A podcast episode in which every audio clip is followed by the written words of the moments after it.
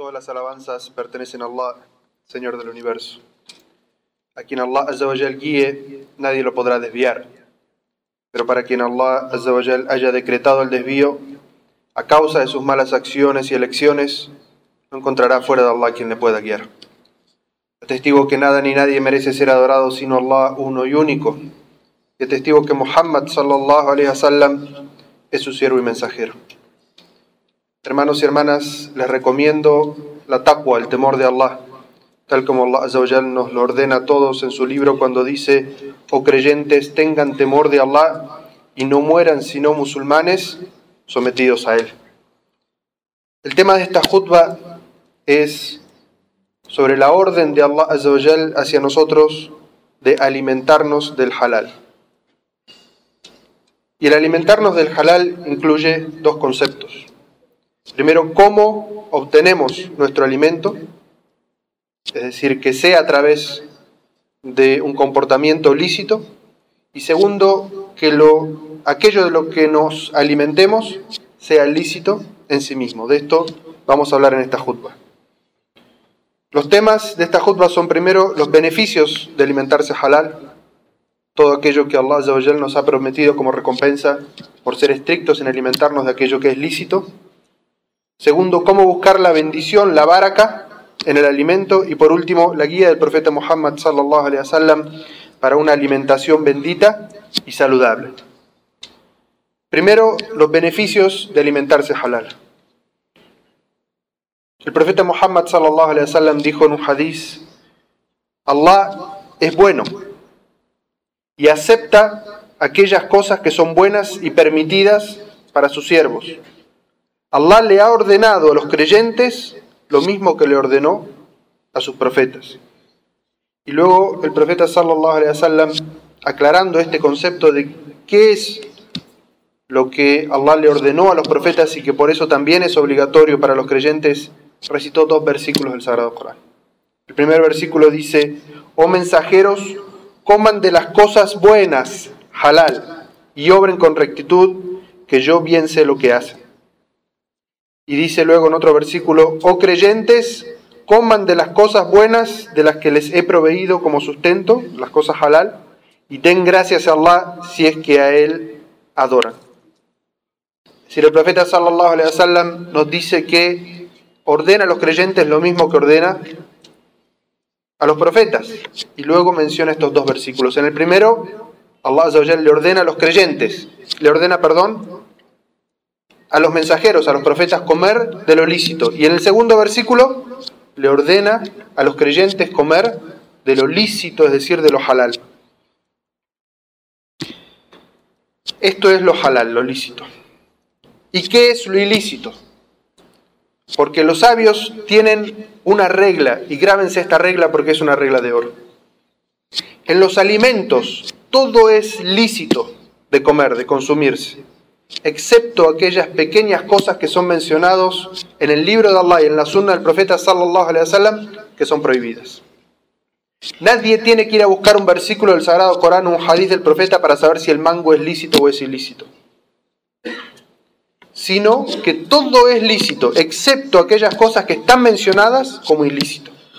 Entonces, apréndanse la pequeña lista de las cosas que son ilícitas y son muy sencillas y con eso van a saber que la misericordia de Allah sobre nosotros es muy amplia.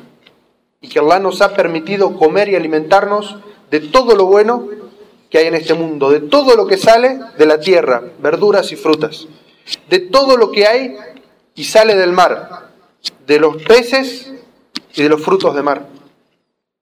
Y de todos los animales Allah nos ha permitido, excepto aquellos que comen de la carne o de la carroña, o aquellos que son degollados en nombre de otro que Allah, o son mortecinos, es decir, que han muerto su muerte natural o a causa de un accidente. Todo el resto es lícito y Allah lo menciona eso en una ayah. Allah dice, les es prohibido comer la carne del animal muerto por causa natural, la sangre, la carne de cerdo, el animal que haya sido sacrificado invocando otro que Allah, la del animal muerto por asfixia, golpe, caída, cornada o herido por las fieras, a menos que alcancen a degollarlo antes de que muera. y lo que es inmolado en altares en honor a un ídolo. Es decir, que Allah Azawajal en este versículo nos dice todas aquellas cosas que no podemos comer. Y de la hikmah, porque sabemos que Allah Azawajal es el hakim, el sabio. En todo lo que Allah nos ha prohibido es porque eso es bueno para nosotros. Entonces sepan que Allah que es el creador de ustedes, sabe que en esas pequeñas cosas que Allah ha prohibido había un perjuicio para ustedes y por eso las prohibió. Y como dijimos, la lista es muy pequeña. Está prohibido el cerdo y todo lo que se extrae del cerdo. La sangre en cualquiera de sus realidades, ya sea líquida, cruda o cocida, no puede comerse. Los animales que fueron muertos por asfixia, estrangulamiento, golpe, excepto que todavía estén vivos y se los pueda degollar. Y los animales que sean carnívoros o carroñeros, es decir, los que coman de aquellas eh, eh, otros animales muertos o incluso de eh, las tumbas de las personas. Esos animales no pueden comerse. Y entre las bebidas, Allah prohibió el hamar. Y es toda aquella bebida que es embriagante. Y por lo tanto también toda sustancia alucinante, es decir, que saca a la persona de su concepto. Entonces sepan hermanos que todo aquello que se fume y saque a la persona de su conciencia es ilícito. Y toda aquella bebida que saque a la persona de su conciencia es ilícita de consumir.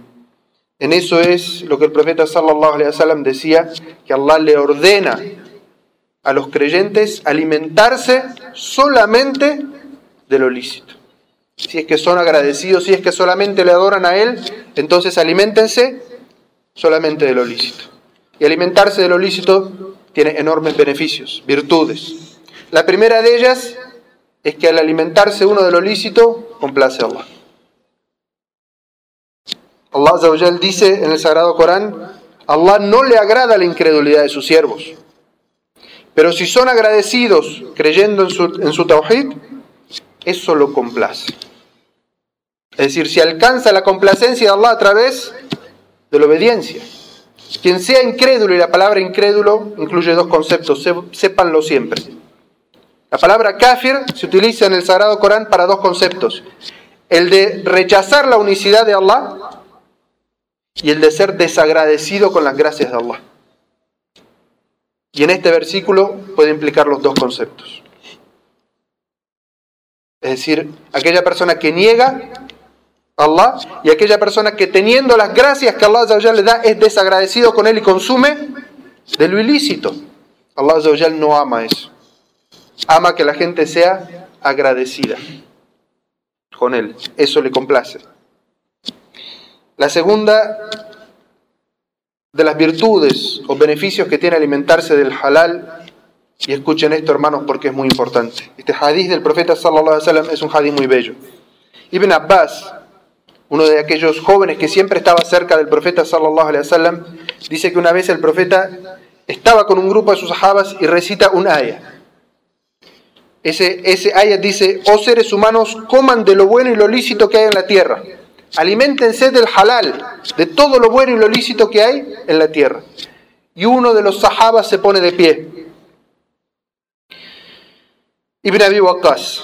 Y le dice, mensajero de Allah, pídele a Allah que mi súplica sea respondida. Primero miremos a este sahabi. Su actitud hacia el profeta sallallahu alaihi wasallam ellos, los sahabas, sabían la relación que existe entre la alimentación halal y la respuesta del dua. Y estaban esperando cada instante de estar con el profeta sallallahu alaihi wasallam para sacar algún beneficio. Y le dice directamente, mensajero de Allah, pídele tú a Allah por mí, que cada vez que yo levante mis manos y le pida a Allah, Allah me lo conceda. ¿Cuál es la respuesta del profeta sallallahu alaihi wasallam? El profeta le dice, oh Muad, come solamente de lo halal y tus súplicas serán respondidas. Allahu Akbar.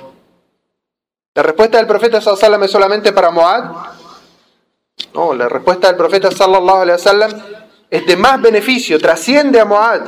nos llega a todos nosotros. ¿Quieren levantar sus manos y que Allah responda a sus súplicas? Y cuando más necesitamos, en los momentos más difíciles, y levantamos las manos y decimos, Ya Allah, Ya Allah, concédenos, si te has alimentado del halal, Allah responde. Es un compromiso de Muhammad sallallahu quien no habla por pasión, sino que habla por revelación. Come halal y tu súplica será aceptada. Come del haram, ya sea porque lo obtuviste de manera haram o porque el alimento es en sí mismo haram y tu súplica no va a ser aceptada. Y dos hadices del profeta sallallahu alaihi wasallam prueban esto. Y escuchen bien. El profeta sallallahu alaihi wasallam una vez dijo una persona perdida en el desierto, hambriento, sediento, mugriento, levanta sus manos al cielo y dice, Ya Allah, Ya Allah, sálvame. Todas las situaciones de esta persona meritaban que Allah respondiera a su súplica. Sin embargo, el profeta dice, se alimentaba del haram, bebía del haram, su cuerpo estaba nutrido del haram. ¿Cómo Allah iba a responderle?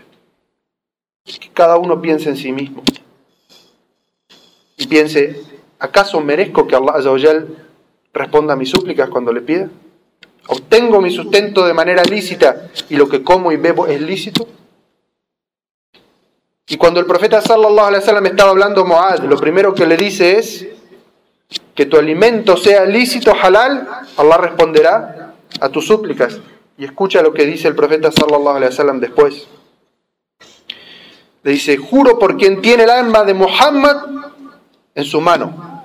Allah, juro por Allah, que cuando una persona ingresa a su estómago algo haram, Allah no acepta nada de él por 40 días. Allah. Cuando una persona sabe que lo que está comiendo es haram, ilícito, y se lo come en un acto de desobediencia a Allah, Allah no acepta nada de él por 40 días.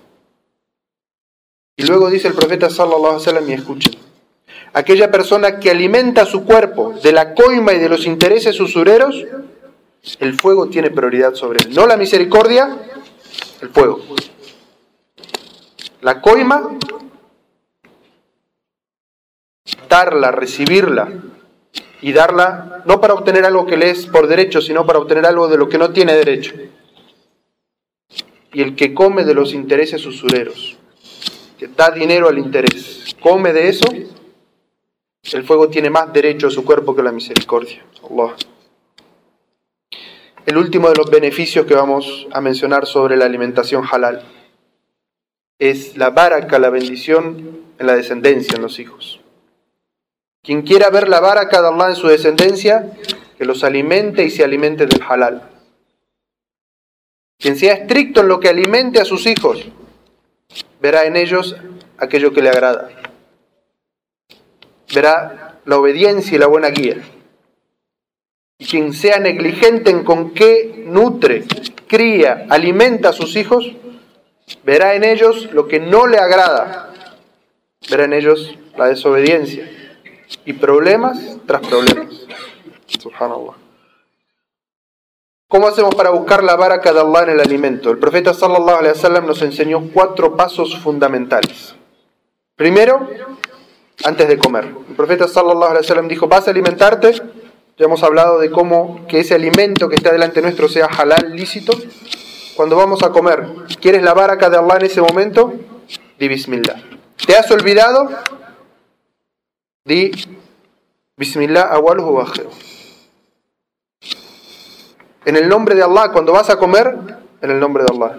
Y si te olvidas mientras estás comiendo y lo recuerdas, en el nombre de Allah al comienzo y al fin. Eso es al comenzar a comer. Cuando terminas de comer, la alabanza a Allah. El profeta sallallahu alaihi wasallam dijo, la alabanza es para Allah que me ha alimentado de esto y me ha sustentado con este alimento sin ninguna fuerza ni poder de mi parte. Es decir, uno termina de comer y reconoce que ha tenido ese alimento gracias a Allah. Y que de no ser por el poder y la fortaleza de Allah, uno no podría haberlo obtenido. Tercero, tener un corazón agradecido. Agradecido a Allah por ese alimento. El profeta sallallahu alaihi wasallam en muchas otras enseñanzas nos dijo que cuando miremos los asuntos de la dunya, miremos aquellos que están abajo. Nosotros tenemos cuánto alimento, cuánta bendición. En cuántos lugares del mundo la gente no tiene para comer. Y en cuántos lugares de musulmanes la gente no tiene lo suficiente para comer. Allah dice, oh creyentes, coman de las cosas buenas que les he proveído y agradezcan a Allah si es que verdaderamente a Él le adoran. Es decir, Allah nos pide el agradecimiento y hace el agradecimiento parte de la ibada. Si realmente adoran a Allah, sean agradecidos con Él. Es decir, que ser agradecido con Allah es parte de la adoración que debemos a Allah. Y por último, el profeta sallallahu alaihi wasallam de su guía fue enseñarnos a comer con la mano derecha. Quien come con la mano derecha sigue el ejemplo del profeta sallallahu alaihi wasallam y en eso hay. Y voy a terminar esta jutba con una reflexión. Una vez el profeta sallallahu alaihi wasallam estaba sentado comiendo con un grupo de sus sahabas, de sus compañeros, la gente que lo rodeaba. Y el profeta vio a una persona que estaba comiendo con la mano izquierda. El profeta sallallahu alaihi wasallam le dijo, "Come con tu mano derecha." Profeta sallallahu alaihi wasallam cada vez que veía algo equivocado tenía la obligación de corregir. Come con tu mano derecha. Y esta persona responde, no puedo. Y el profeta sallallahu alaihi wasallam dijo, lo hizo por soberbia. No respondió porque no podía comer con la derecha, sino por soberbia. Rechazó la guía del profeta sallallahu alaihi wasallam por soberbia. Y el profeta le dijo, y que no puedas. Y el dua del profeta sallallahu alaihi wasallam es mustajab, respondido. Y esta persona, dice el profeta sallallahu alaihi wasallam, no pudo volver a levantar su mano derecha y llevársela a la boca.